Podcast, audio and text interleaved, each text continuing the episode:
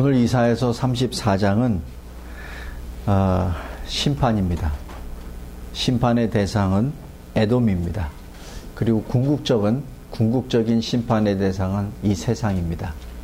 하나님을 믿지 않는 모든 세상 그리고 모든 열방 모든 땅에 대한 심판입니다. 이 34장이 기록되기 전에 33장 17절부터 24절까지는 시온성 예루살렘 성의 회복을 예언하셨습니다. 그리고 34장에는 예루살렘 성을 바벨론이 점령하는데 앞장섰던 에돔의 심판이 기록되어 있고 35장에서는 그 무너진 예루살렘이 다시 회복되는 그러한 소망의 장이 됩니다. 오늘 34장은 역사적으로는 이스라엘을 바벨론의 선에 넘어가는데 앞장섰던 사실 같은 혈족입니다. 혈족인데 하나님을 대적하고 하나님의 백성을 바벨론 손에 넘겨주는데 앞장섰던 에돔에 대한 심판이 기록되어 있습니다. 자, 그럼 여기 34장을 세 개로 구분해서 보면 먼저 1절 들을지어다.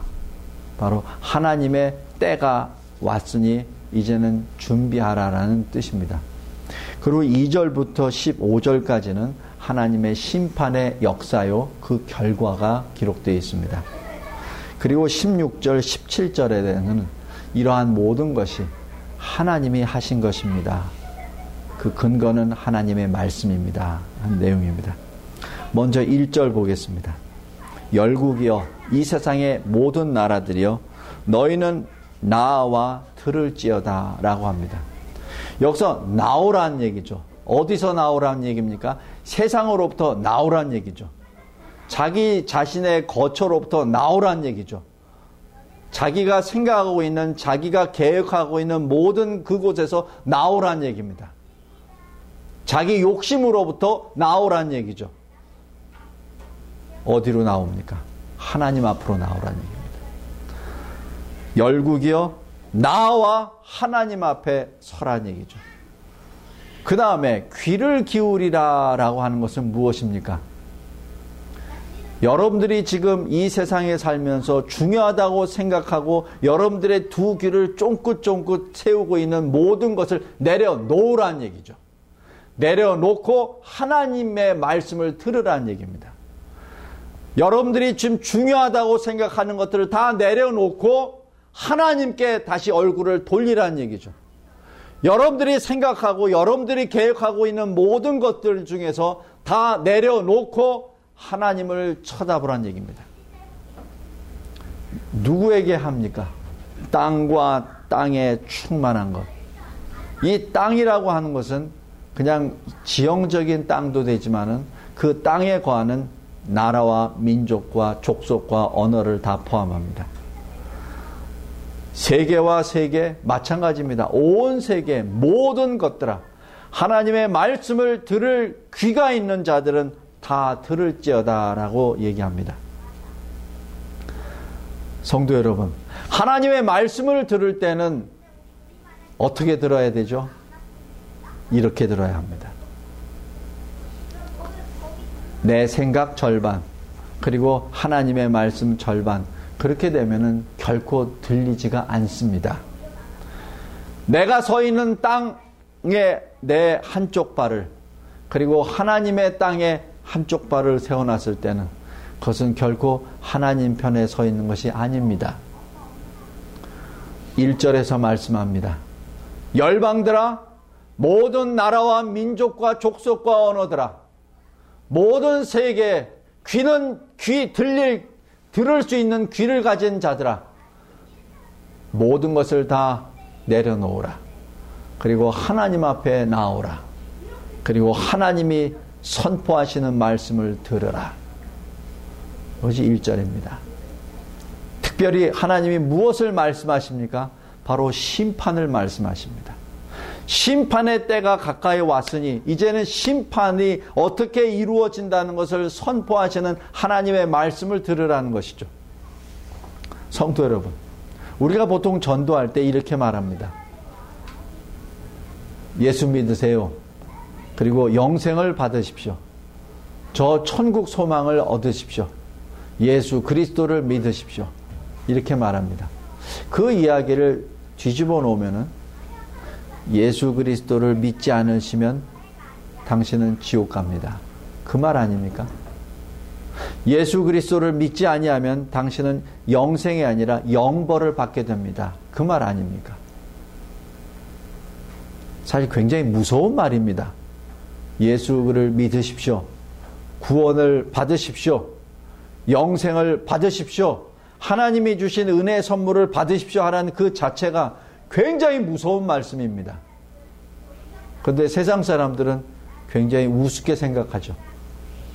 지금 1절에 하나님의 성령이 지금 세상을 향하여 선포하십니다. 내 말을 들을지어다. 그리고 그 말을 쓰면 심판의 말씀이니라. 그리고 2절부터 15절까지 심판의 내용입니다. 2절 보십시오. 대저 여호와께서 열병을 향하여 진노하시며 진노는 무엇입니까? 공의의 하나님의 진노이십니다. 그 진노 자체가 이제는 인내의 선을 넘은 것이죠. 하나님은 오랫동안 참으시는 하나님이십니다. 사람이 생각할 수 없을 정도로 오랫동안 참으시는 하나님이시오. 인내의 하나님이십니다. 그 인내의 하나님의 그 인내의 한계가 이제는 넘어섰다는 얘기죠. 하나님의 진노가 이제는 그 진노의 잔을 넘쳤다는 얘기입니다. 만군을 향하여 분을 내셨습니다. 그들을 진멸하십니다. 아예 없애버리십니다. 라는 뜻이요. 살육당하게 하셨다라고 얘기하는 것은 무엇이죠?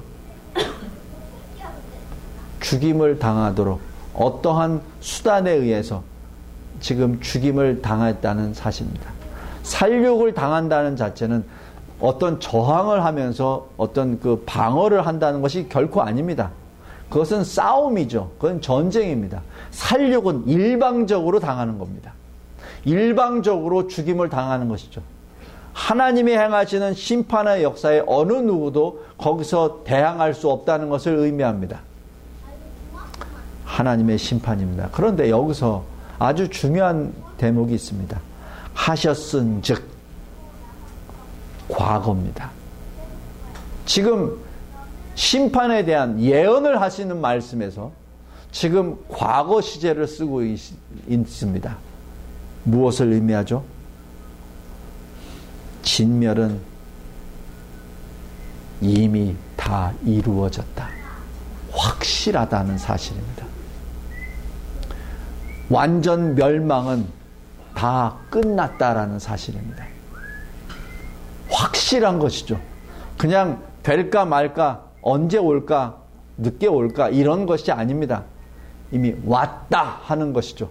하나님의 보시기에 왔다 하는 것입니다. 하나님의 연수와 우리 인간의 연수는 다릅니다. 우리는 천년이지만 하나님에게서는 그것이 하루도 못 될 수가 있습니다. 지금 하나님이 말씀하십니다. 살육당하게 하셨다. 이미 그 심판이 임했다라는 확실성입니다. 3절에 그 살육을 당한 자, 방어할 수 없는 없이 그냥 죽임을 당한 자가 어떻게 되집니까? 무덤에 묻히는 것이 아닙니다. 내 던져져 버립니다. 마치 어떤 고깃덩이가 그냥 내 던지듯이 마치 사자굴로 던져지듯이 던져져 버리는 것이죠. 그리고 그 사체의 악취가 온 하늘을 진동합니다. 매장될 시간도 없고 매장할 사람도 없습니다. 저주의 죽음을 의미합니다. 그 피가 산들을 녹일 정도로 철철 흘러 넘칩니다. 이 3절에 대한 그 역사적인 가장 가까운 사례는 아수르가 아수르군이 예루살렘 성을 포위하고 그리고 예루살렘 성을 계속 공격하려고 했을 때 우리 이사야 33장 지난주에 우리 봤죠. 그랬을 때 여호와의 사자가 그날 밤에 다치죠. 그리고 어떻게 됩니까? 18만 5천 명이 다 시체로 변해버립니다. 가장 가까운 그 심판의 사례가 바로 그 사례고, 그 다음에 궁극적으로는 이 온 세계 종말의 때, 그 심판의 때 모습이 됩니다. 4절 보십시오. 하늘의 만상이 사라져 버립니다. 하늘에 하늘에 있는 해와 별과 달 모든 것이 사라져 버립니다. 하늘들이 두루마리 같이 말려 버립니다. 자, 여기서 하늘의 별들, 해와 달들이 다 사라져 버린다는 그 자체 무엇을 의미합니까? 그 죄악됨이 인간의 죄됨으로 말미암아 모든 자연이 끙끙 앓다는 것이죠. 한탄의 탄식에 함께 고통을 겪고 있다는 것입니다. 로마서 8장 22절입니다. 모든 피조물이 그 끙끙 앓고 있는 그 탄식과 한탄 속에서 이 때만을 기다리고 있습니다. 주님이 다시 오실 그때 말입니다. 그리고 두루마리 같이 말린다 한 얘기는 무엇을 상징합니까? 두루마리를 언제 말죠? 기록한 것이 다 종료되었을 때, 그 기록된 것이 다 읽혀졌을 때, 그때는 두루마리를 말죠. 마찬가지, 하나님의 역사, 이 세상을 통한 하나님의 역사가 다 끝났을 때, 이 하늘이 두루마리처럼 말려버립니다. 하나님의 그 이야기가, 하나님의 역사가 다 끝난다는 얘기죠. 그리고 하늘에 있는 모든 별과 해와 달들이 마치 입이 말라서 떨어지는 것 같이 떨어져 버리라. 이것은 베드로후서 3장에 나와 있는 마지막 종말의 때와 같습니다. 베드로 후서 3장에 보면은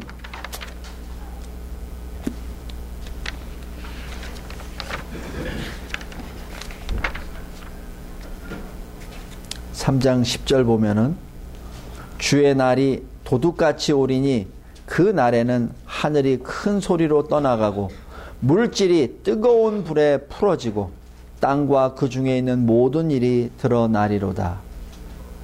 12절 보면은 그날에 하늘이 불에 타서 풀어지고 물질이 뜨거운 불에 녹아지려니와 그리고 13절에 그의 약속대로 새 하늘과 새 땅을 바라보도다 라고 기록합니다.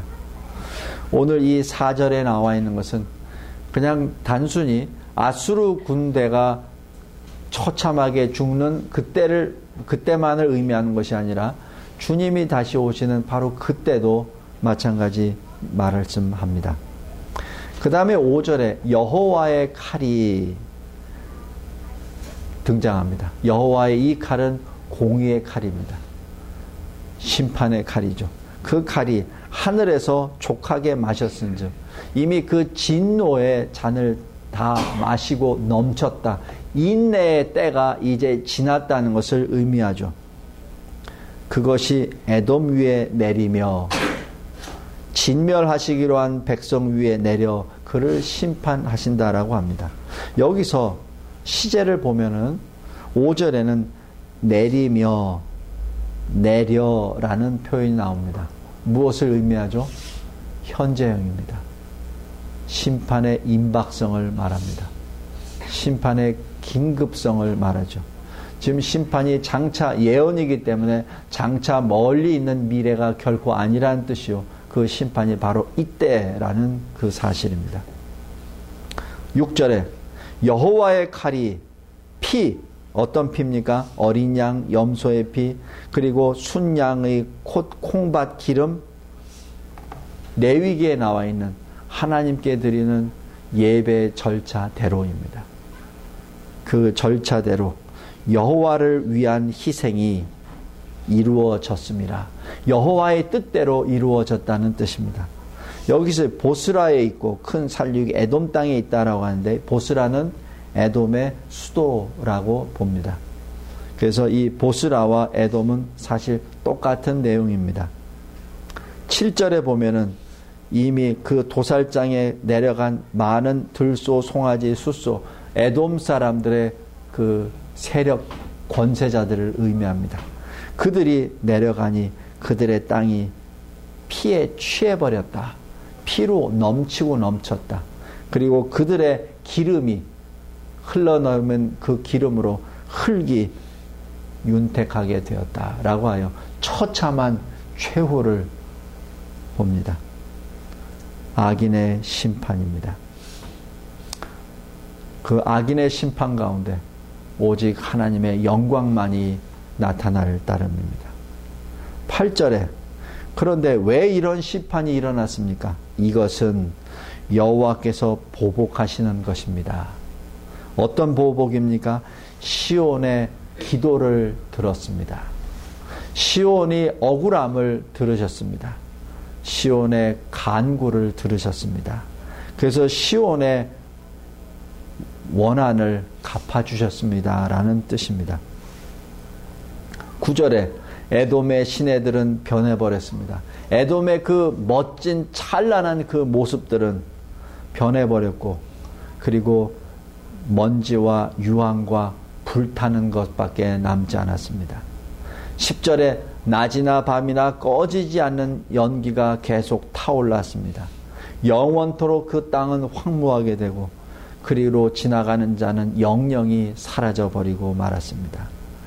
그리고 11절에는 그곳에 사람들이 그렇게 많이 살았고 그리고 즐겁게 보냈었던 바로 그 장소가 짐승의 때로 가득 차 버렸습니다. 사람은 사라져 버렸습니다. 그리고 11절 후반부에 혼란의 줄과 공허의 추를 들이우실 것인즉이라고 합니다. 혼란과 공허는 무엇입니까?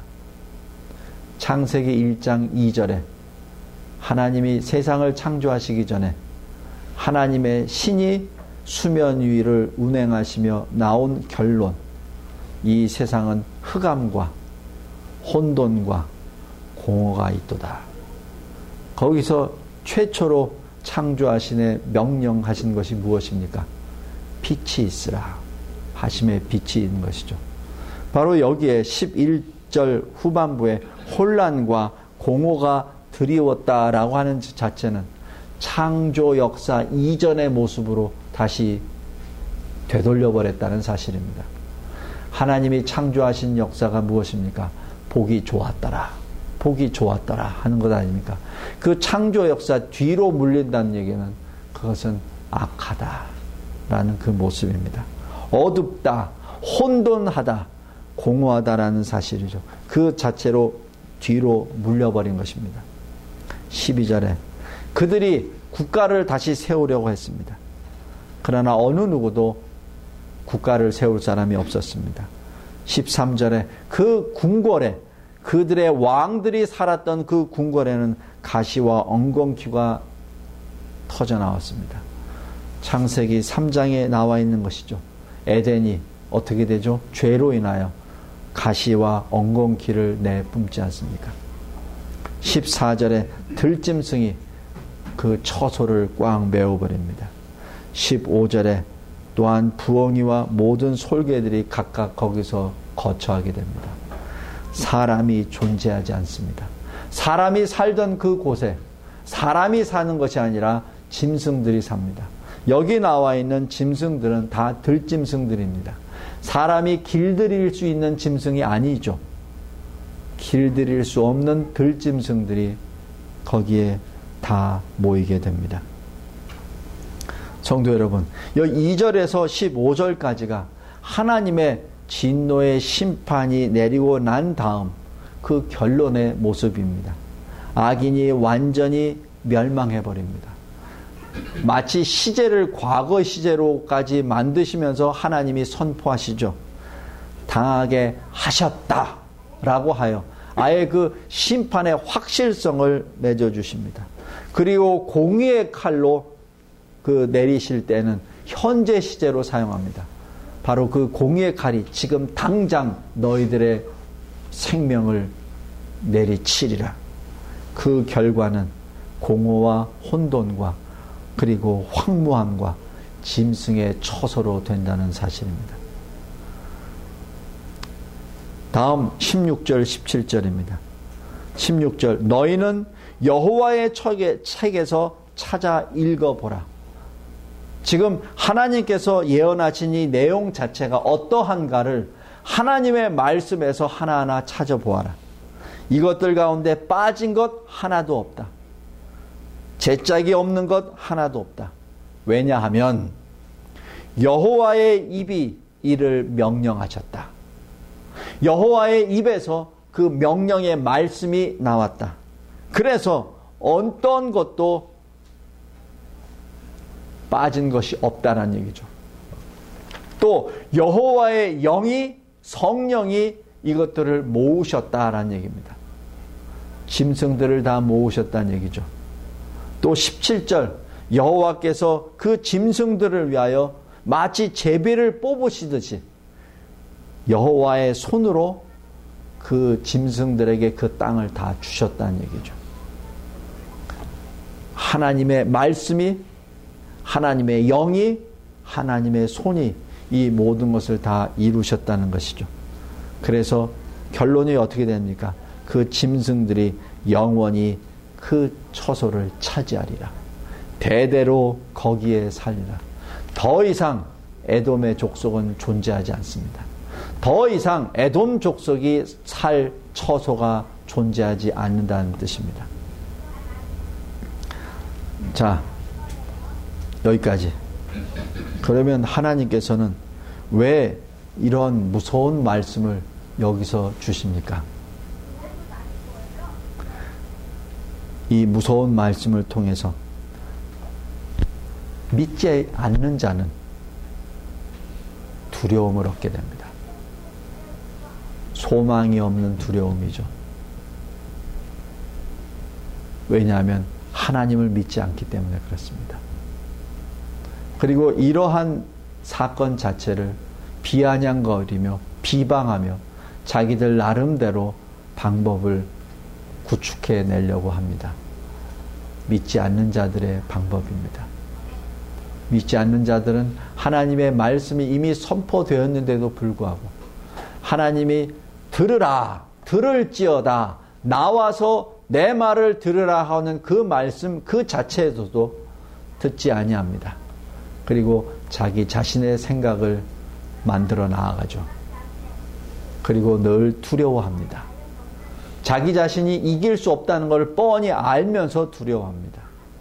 요한계시록에서도 나오죠. 산하 바위야 우리 위를 덮어라. 우리가 어린 양의 진노를 바라볼 수 없도다라고 하면서 그럼에도 불구하고 어린 양에게 나가지 않습니다.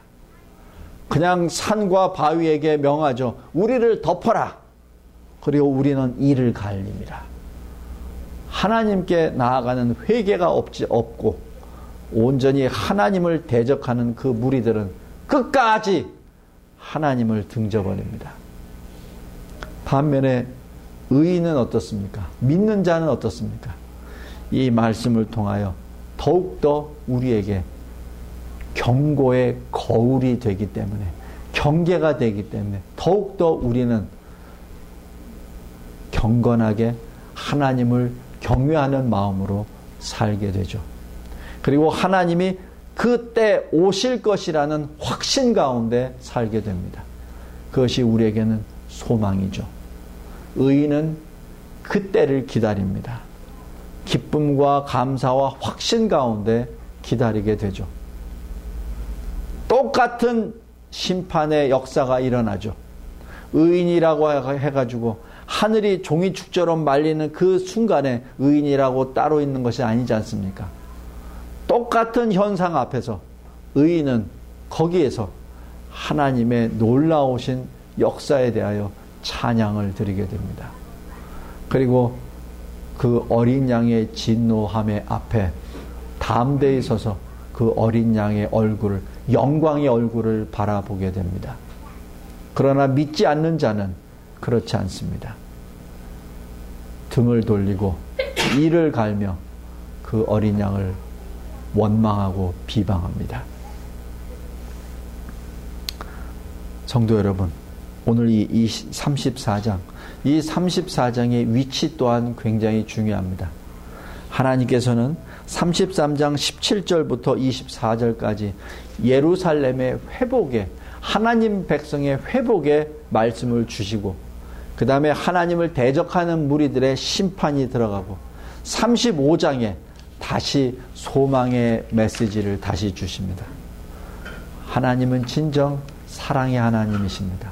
그 사랑의 하나님이 우리에게 늘 이렇게 말씀하십니다. 내가 너희들을 구하였노라. 그 구하였노라 라고 하는 그 말씀 자체에 그 정점이 어딥니까? 그 클라이맥스가 어딥니까? 바로 이제 앞으로 2주 후에 다가올 크리스마스입니다. 그 말씀이 우리와 같은 몸을 입은 성육신으로 오신 우리 주 예수 그리스도이십니다. 이 세상을 심판하시기 전에 하나님이 직접 우리에게 다가오신 것이죠. 직접 우리의 모습으로 내려오신 것이죠. 왜? 우리를 구원하시기 위하여 오셨습니다. 2000년 전에 오신 예수님은 우리를 심판하러 오신 것이 아니라 우리를 구원하러 오셨습니다. 그 구원의 역사를 성취하신 그 십자가 역사를 통한 후 하나님의 백성을 하나하나 다 구원하시고 난 다음 하나님이 정하신 그 때에 예수 그리스도께서 재림하시는 그 때에 오늘 33자 44, 34장의 심판의 역사가 일어납니다. 지금이 그 이때입니다. 지금이 구원을 받을 때요. 지금이 소망을 받을 때요. 지금이 믿음을 받을 때입니다. 우리는 그 믿음을 받은 자요.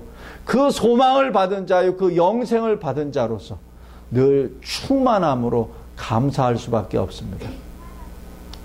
오늘 어느 집사님하고 얘기하면서 뜨거운 그의 마음을 막 토로하면서 어찌할 바를 몰라서 오늘도 몇 명을 전도했습니다. 또 어제도 했습니다. 매 순간순간마다 그저 기쁨입니다라는 고백을 하는 집사님을 만났습니다. 그렇습니다. 우리가 새 생명을 받았습니까? 그러면 새 생명을 받았으면 움직일 수밖에 없습니다. 우리가 성령을 받았습니까? 그 성령이 하나님이 그냥 성령 한 발, 한, 한 방울 주셨습니까? 아닙니다. 그 성령, 우리가 감당할 수 없는 성령을 주시죠. 그 성령을 우리가 받았을 때는 그 성령이 넘칠 수밖에 없습니다. 은혜를 받았습니까?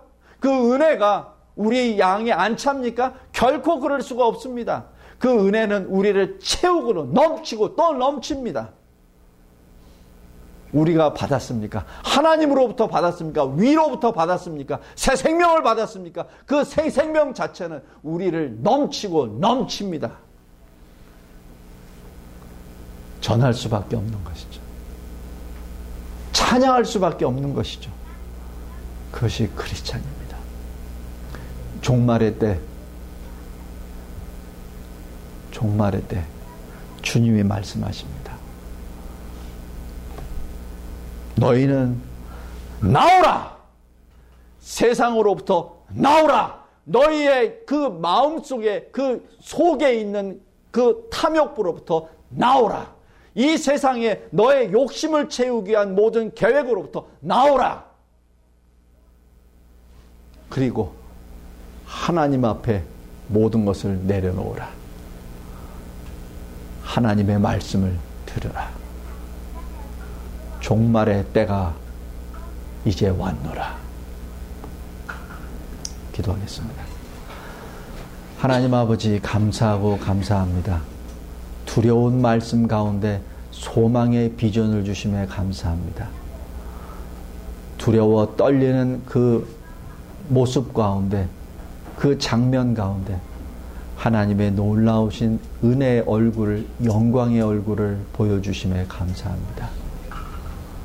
아버지 하나님, 이 세상 사람들은 이 말씀을 듣고 두려워 떨고 소망이 없이 하나님의 얼굴을 등지고 있을 때 우리들은 기쁘고 또 감사와 찬양의 마음으로 하나님께 얼굴을 돌립니다. 그리고 하나님 편에 섭니다. 그리고 예수 그리스도를 믿으라 증거합니다. 하나님, 저희들의 모든 삶을 받아주시고, 이 종말의 때 주님의 놀라우신 이 심판의 역사와 동시에 일어나는 구원의 역사가 일어나는 현장에서 우리도 또한 주님 옆에 서는 은혜를 허락하여 주시옵소서. 구원의 때, 회개의 때, 믿음의 때, 이 평강의 때, 예수 그리스도를 믿으라. 하나님이 주시는 구원을 받으라. 영생을 얻으라는 복음을 전하는 저희들 되게 하옵소서. 예수 그리스도의 이름으로 기도드리옵나이다.